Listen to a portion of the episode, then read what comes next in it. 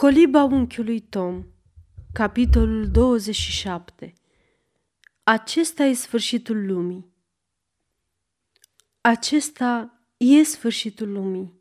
John Q. Adams Statuetele și tablourile din camera Evei fură acoperite cu șervete albe. Toți mergeau prin odaie cu pași ușori, ținându-și respirația, iar printre ferestre, cu storurile trase, se strecura o lumină palidă și tristă. În patul înveșmântat în alb, micuța făptură dormea pe veci, străjuită de îngerul cu aripile coborâte. Stătea întinsă, îmbrăcată într-o rochie albă, simplă, pe care o purta cu drag când era în viață. Lumina trandafirie, care străbătea prin perdele, așternea o văpaie caldă peste paloarea înghețată a morții. Genele, lungi și dese, umbreau chipul ei neprihănit. Capul era înclinat puțin într-o parte, ca în somn, dar fiecare trăsătură a feței exprima ceva divin, înălțător, un amestec de extaz și reculegere, care arăta că nu era somnul vremelnic al unui muritor, ci o dihnă îndelungată, și sacră, pe care Dumnezeu o dă celor pe care îi iubește. Pentru cei ca tine, dragă Eva, nu există moarte, nu există beznă sau umbra neființei. Nu e decât un apus strălucitor, așa precum luceafărul de dimineață se stinge la ivirea zorilor purpurii.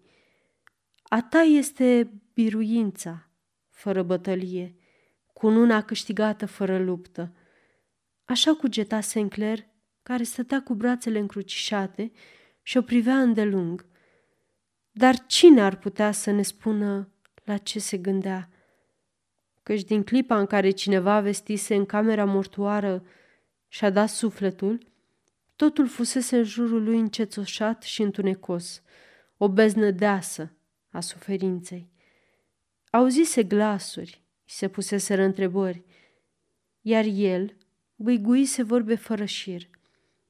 Îl întrebaseră când ar vrea să aibă loc mormântarea și unde. Și el răspunsese nervos că îi e tot una. Adolf și Rosa pregătiră camera mortoară. Deși ușuratici și copilăroși, erau buni la suflet și sensibili.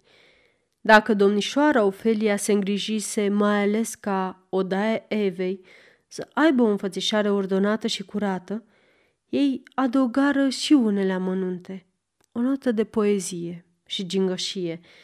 Iată de ce camera nu avea înfățișarea sinistră și deprimantă ce caracterizează îndeopște în mormântările în Noua Anglie. Etajerele erau, ca de obicei, pline de glastre cu flori, numai flori albe, delicate, cu parfum discret, și frunze înclinate grațios. Pe măsuța Evei, de asemenea acoperită cu o pânză albă, stătea stinghier vasul ei preferat, cu un singur boboc alb de trandafir între fire de mușchi. În fiecare cută, în fiecare fald al draperiilor, aranjate cu răbdare de Adolf și Rosa, se vedea acel gust al simetriei, caracteristic rasei. Chiar și acum, când Sinclair stătea adâncit în gânduri, Rosa intra sprintenă, dar cu băgare de seamă, în cameră, purtând un coș cu flori albe. Zărindu-l pe Sinclair, făcu un pas îndărât și rămase pe loc, respectuoasă. Văzând însă că nici el nu o observase, se apropie din nou și presără flori în jurul moartei. Sinclair o urmări ca prin vis, cum pune în mânuțele moartei o ramură frumoasă de iasomie și cum împrăștie apoi, cu măestrie pe pat, celelalte flori. Tocmai atunci, ușa se deschise din nou. Iată-o pe Topsy, cu ochii umflați de plâns, ascunzând ceva sub șorți. Rosa i făcut semn să iasă, totuși. Topsy intră. Ieși afară, șopti Rosa aspru. N-ai ce să cauți aici. Dă-mi voie, te rog. Am adus o floare atât de frumoasă, spuse Topsy, scoțând de sub șorț un trandafir abia îmbobocit, de culoarea ceaiului. Lasă-mă să-l pun pe pat. Cară-te! repetă Rosa și mai hotărât. Lasă-o în pace, rosti Sinclair pe neașteptate, bătând din picior. Lasă-o să se apropie.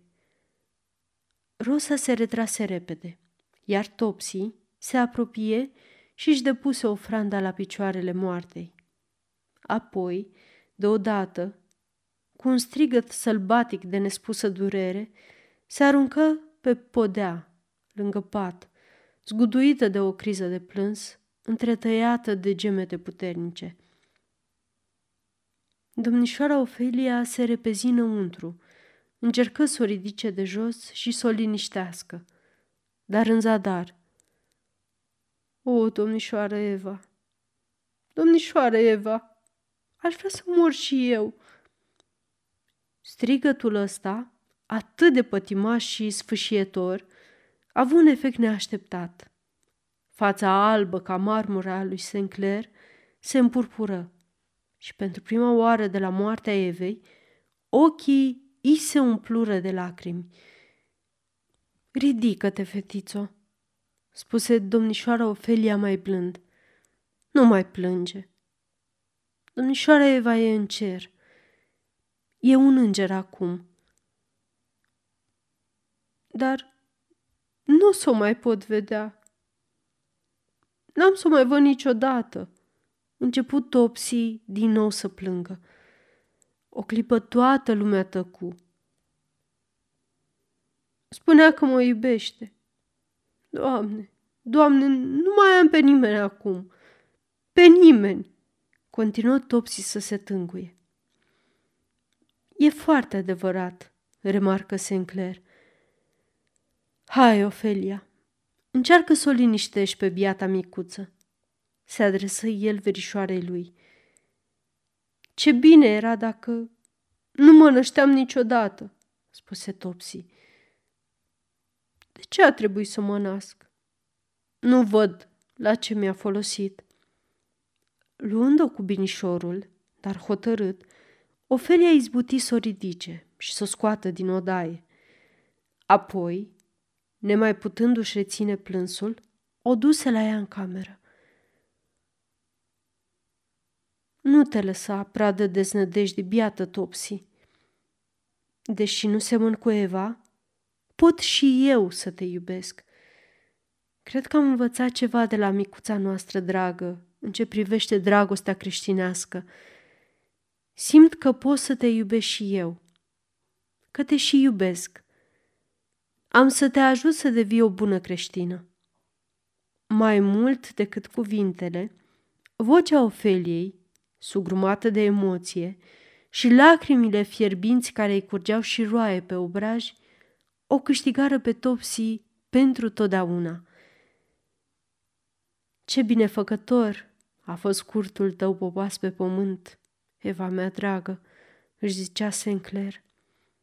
Eu, cum am să pot să dau socoteală de toți anii pe care i-am trăit?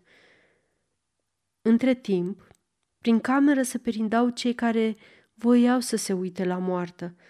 Se auziră șoapte năbușite, pași în vârful picioarelor.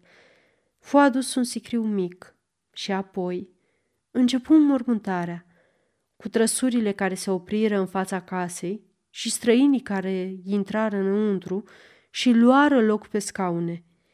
Cu năframele și panglicile albe și negre, împărțite celor de față și membrilor familiei, în veșminte de doliu, cu versetele citite din Biblie și rugăciunile de rigoare. Sinclair asistă la toate ca un om care continuă să trăiască, să se plimbe, să facă diferite gesturi, dar căruia durerea i-a secat toate lacrimile. El nu se uita decât la căpșorul cu păr auriu, care se odihnește în coșciug, dar pe urmă îi fu dat să vadă cum îl acoperiră cu lințoliul și cum închiseră capacul coșciugului. Trebuie să meargă în rând cu ceilalți până într-un colț în fundul grădinii, lângă o bancă acoperită cu mușchi, unde Eva și Tom obișnuiau de atâtea ori să stea de vorbă, să citească și să cânte, și unde acum se căsca întunecată groapa mormântului. Sinclair se opri, uitându-se pierdut în jos. Văzu niște oameni coborând în groapă micul coșciug. Auzi nedeslușit cum se rostiră cuvintele grave a lui Isus. Sunt învierea și viața. Acela ce crede în mine, chiar de va fi mort, trăiva. Și în timp ce bulgării de pământ se rostogoleau unul după altul, umplând micul mormânt, nu-i venea să creadă că Eva lui dragă îi e răpită pentru totdeauna, că nu o să o mai vadă niciodată. Într-adevăr, nu era Eva, ci doar umbra trecătoare a acelei făpturi minunate și nemuritoare care se va înfățișa dinaintea lui Dumnezeu în ziua judecății de apoi. Plecară toți, părinții Evei, Ofelia, servitorii, se întoarseră cu inimile îndoliate în casa din care fetița iubită plecase pentru totdeauna. Maurice se întinse pe pat în întuneric, în camera ei, suspinând și gemând, nestăpânindu-și durerea și pretinzând fel de fel de servicii din partea tuturor servitorilor ei. Aceștia nici n-aveau timp să plângă, căci Mării socotea că numai suferința ei n-are seamăn. Ce importanță avea suferința altora când nimeni pe lume nu era în stare să îndure ca dânsa? Sinclair n-a vărsat o lacrimă. A ținut la ea deloc, spuse ea. E de necrezut cât e de fără de suflet. Și știe prea bine cât a suferit sărăcuța. Aceasta este o înregistrare Cărțiaudio.eu. Pentru mai multe informații sau dacă dorești să te oferi voluntar, vizitează www.cărțiaudio.eu. Toate înregistrările Cărțiaudio.eu sunt din domeniu public. Oamenii se lasă ușor înșelați de simțurile lor, de ceea ce văd, de ceea ce aud. Așa se explică că mulți dintre servitori credeau că cea mai crunt lovită de nenorocire era stăpâna lor. Și cum să nu fi crezut când o vedeau pe Marie cu adevărate crize de nervi, trimițând mereu după doctor și pretinzând că o să moară? Cum să se fi gândit la altceva când toată ziua nu făceau decât să alerge încolo și încoace, în jurul ei, aducându-i sticle cu apă caldă, încălzindu-i flanelele, lăsând neisprăvit un lucru ca să se apuce de altele o mie, agitându-se la nesfârșit. Tom însă gândea și simțea cu totul altfel. Era trup și suflet alături de stăpânul său. Îl urmărea peste tot. Îl vedea cum pășea trist și gânditor, cum se așeza apoi, tăcut și palid, în camera Evei, cu Biblia fetiței deschisă în fața lui, fără însă să se oprească asupra vreunui cuvânt. Tom știa că ochii aceștia secați de lacrimi, cu privirea fixă, ascundeau o durere mult mai adâncă decât toate gemetele și gelaniile Măriei Sinclair. Peste câteva zile, familia Sinclair se întoarse în oraș. Augustin, cu neastâmpărul pe care îl dădea durerea, simțea nevoia unei schimbări de decor, pentru a nu mai fi obsedat de aceleași gânduri, pentru a nu mai vedea mereu casa și grădina și micuțul mormânt. Întors la New Orleans, Sinclair început să alerge pe străzi, încercând să-și umple golul din suflet cu iluzia unei activități febrile. Pentru cei care îl întâlneau pe stradă sau la cafenea, singurul semn al pierderii pe care o suferise era panglica neagră, de doliu, de la pălărie, căci îl vedeau zâmbind și discutând, citindu-și ziarele, vorbind despre politică și ocupându-se de afaceri. Cine ar fi putut bănui că, sub această mască surăzătoare, se ascunde un suflet a idoma unui mormânt, cufundat în beznă și tăcere. Ce om ciudat e soțul meu!" se plângea Marie Ofeliei. Am socotit întotdeauna că, dacă există cineva pe lume la care el ținea cu adevărat, aceasta era Eva. Ori acum se pare că o dă uitării cu mare ușurință. Nu pot să scot de la el niciun cuvânt despre ea. Nu l-aș fi crezut zău atât de nepăsător. Apele liniștite sunt cele mai adânci, rosti Ofelia sentențios. Palavre, nu cred nicio iotă. Când ești un om de suflet, se vede numai decât. Chiar fără voia ta. E de altfel o mare nenorocire să fii un om de suflet. Asta mă omoară pe mine. Stăpânul Sinclair a slăbit ca o umbră. Oamenii spun că nu mănâncă nimic, interveni Mamie. Eu știu că el nu uită pe domnișoara Eva. Cine ar putea să o uite, draga de ea? adăugă dânsa, ștergându-și ochii. În orice caz, nu se gândește deloc la mine, exclamă Maury. Nu mi-a spus un singur cuvânt de mângâiere, deși știe prea bine că suferința unei mame nu se compară cu cea a unui tată. Fiecare suflet cu amărăciunea lui, rosti grav Ofelia. Întocmai. Numai eu știu ce simt. Nimeni nu se sinchisește. Doar Eva, sărăcuța, se gândea la mine. Dar ea nu mai e. Și Marie se trânti din nou în fotoliu și începu să plângă nemângâiată. Marie era una din acele făpturi nefericite care acordă prețul lucrurilor numai când le pierde pentru totdeauna. Atâta timp cât dispunea de ceva, era înclinată să-i găsească numai cu sururi. Însă odată pierdut acel ceva, nu mai contenea cu lauda. În timp ce această conversație se desfășura în salon, o altă discuție avea loc în biblioteca lui Sinclair. Tom, mereu neliniștit, își urmărea pretutindeni stăpânul. Îl zărise intrând în bibliotecă. După câteva ceasuri de așteptare zadarnică, văzând că nu mai iese afară, se hotărâ sub un pretext oarecare să intre și el înăuntru. Pătrunse fără zgomot în cameră. Sinclair stătea întins pe o canapea. În celălalt capăt al încăperii cu capul înfundat într-o pernă și cu Biblia Evei, deschisă lângă el. Tom se apropie neștiind ce să facă. Pe când el tot mai șovăia, Sinclair se ridică pe neașteptate. Durerea, dragostea, mila sinceră, ce le citi pe figura cinstită a lui Tom, îl mișcară adânc. Îl luă de mână sprijinându-și fruntea de ea. O, Tom, băiatule, lumea întreagă, coală ca o găoace de ou spart. Știu, stăpâne, știu, spuse Tom.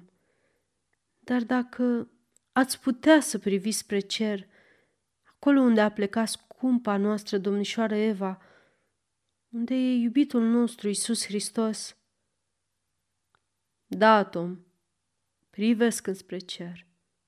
Dar partea proastă e că pot să mă uit mult și bine și tot nu văd nimic.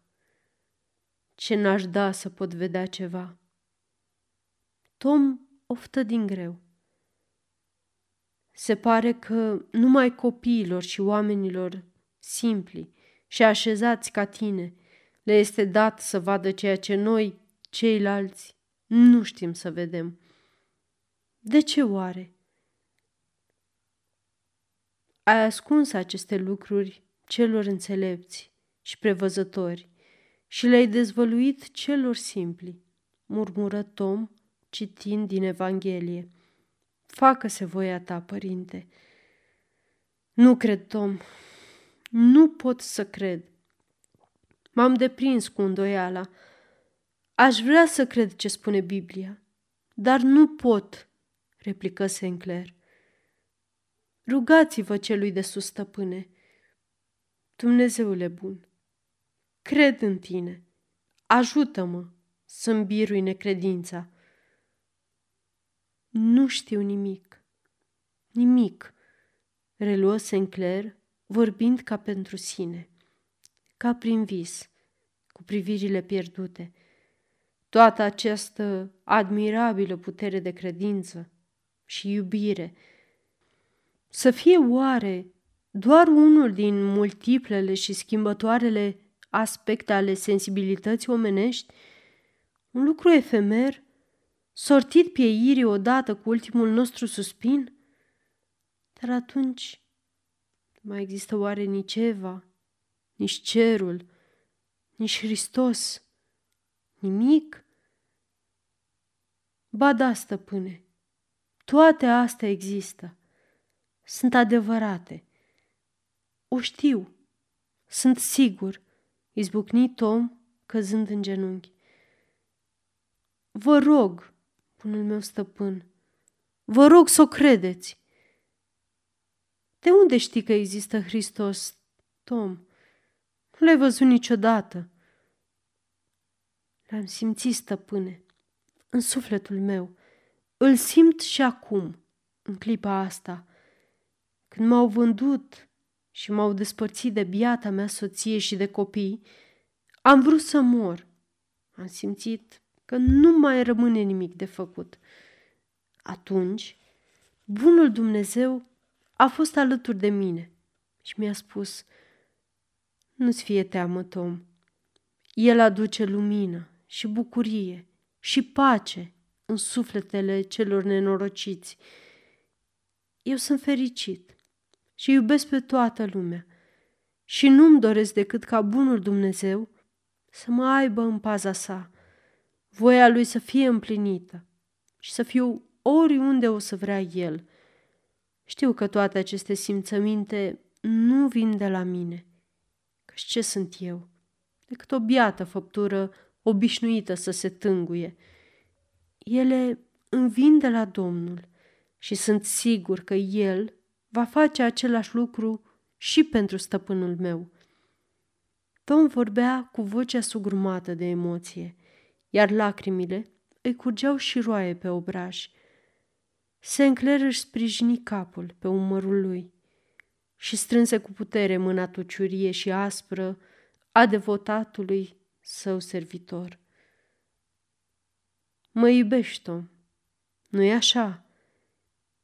Mi-aș da viața chiar în ziua asta binecuvântată, numai să-l văd pe stăpânul meu creștin. Ce naiv ești, bietul meu Tom, făcut Sinclair ridicându-se în picioare. Nu merit să fiu iubit de un suflet atât de cinstit și bun ca tine. O, stăpâne, cineva mai mare și mai bun decât mine vă iubește. Scumpul nostru, Isus Hristos. De unde știi, Tom?" întrebă Sinclair. O simt, stăpâne. Dragostea lui Isus pentru noi e dincolo de cunoaștere. Ciudat cum legenda unui om care a trăit și a murit cu 1800 de ani în urmă mai poate să aibă o influență atât de mare asupra oamenilor, spuse Sinclair, mergând prin cameră.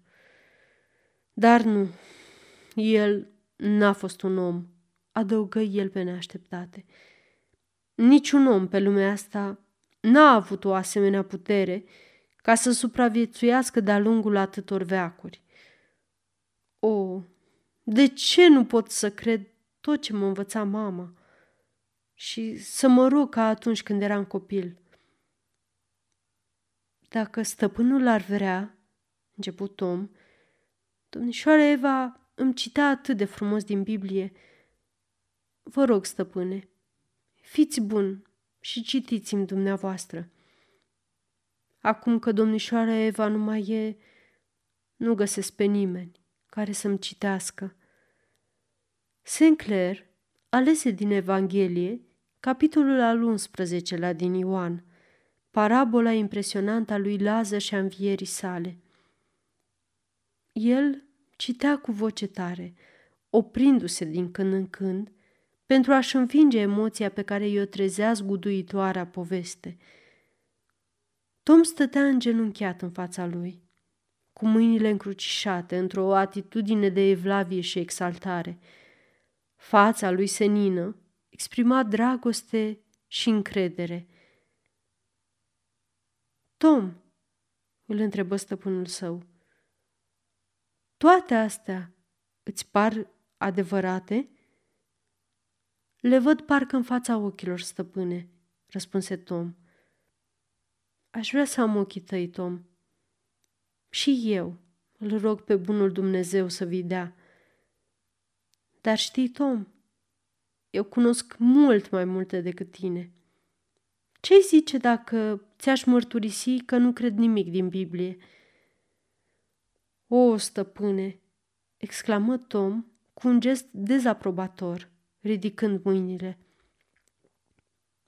Nu ți-aș zdruncina deloc credința, Tom? Câtuși de puțin. Dar nu înțelegi, Tom, că eu știu mai multe decât tine? O, stăpâne, chiar acum ați citit cum ascunde Dumnezeu unele lucruri celor înțelepți și prevăzători și le dezvăluie celor simpli. Stăpânul meu nu vorbește serios acum. Nu-i așa? întrebă Tom neliniștit. Nu, Tom. Fii pe pace. Nu sunt un credincios și socotesc că există temeiuri destul de serioase pentru a crede. Și totuși, eu unul nu pot. E o proastă deprindere de care nu pot să mă dezbăr, Tom. Dacă stăpânul meu ar vrea să se roage, de unde știi că nu spun rugăciuni? Stăpânul le spune? M-aș ruga din tot sufletul, Tom. Dacă ar fi în fața mea cineva căruia să mă pot adresa. Dar așa e ca și cum aș vorbi în vânt. Haide, Tom, spune tu o rugăciune acum ca să mă înveți și pe mine. Tom început să se roage, făcând să se reverse în rugăciune, simțămintele ce îi copleșeau sufletul ca niște ape, zăgăzuite multă vreme, care se avântă apoi cu mai multă putere când nu mai întâmpină niciun obstacol în calea lor. Un lucru era limpede. Tom avea convingerea că există într-adevăr, acolo sus, cineva care aude rugăciunea. Lăsându-se purtat pe aripile acestei credințe fierbinți, înălțându-se cu închipuirea până aproape de porțile cerești, pe care Tom știa să le evoce cu atâta credință, Sinclair se simți parcă mai aproape de mica lui Eva. Mulțumesc, prietene, spuse Sinclair când Tom se ridică. Îmi place să te ascult, Tom, dar acum du-te, lasă-mă singur. O să mai vorbim noi și altă dată. Tom ieși tăcut din cameră.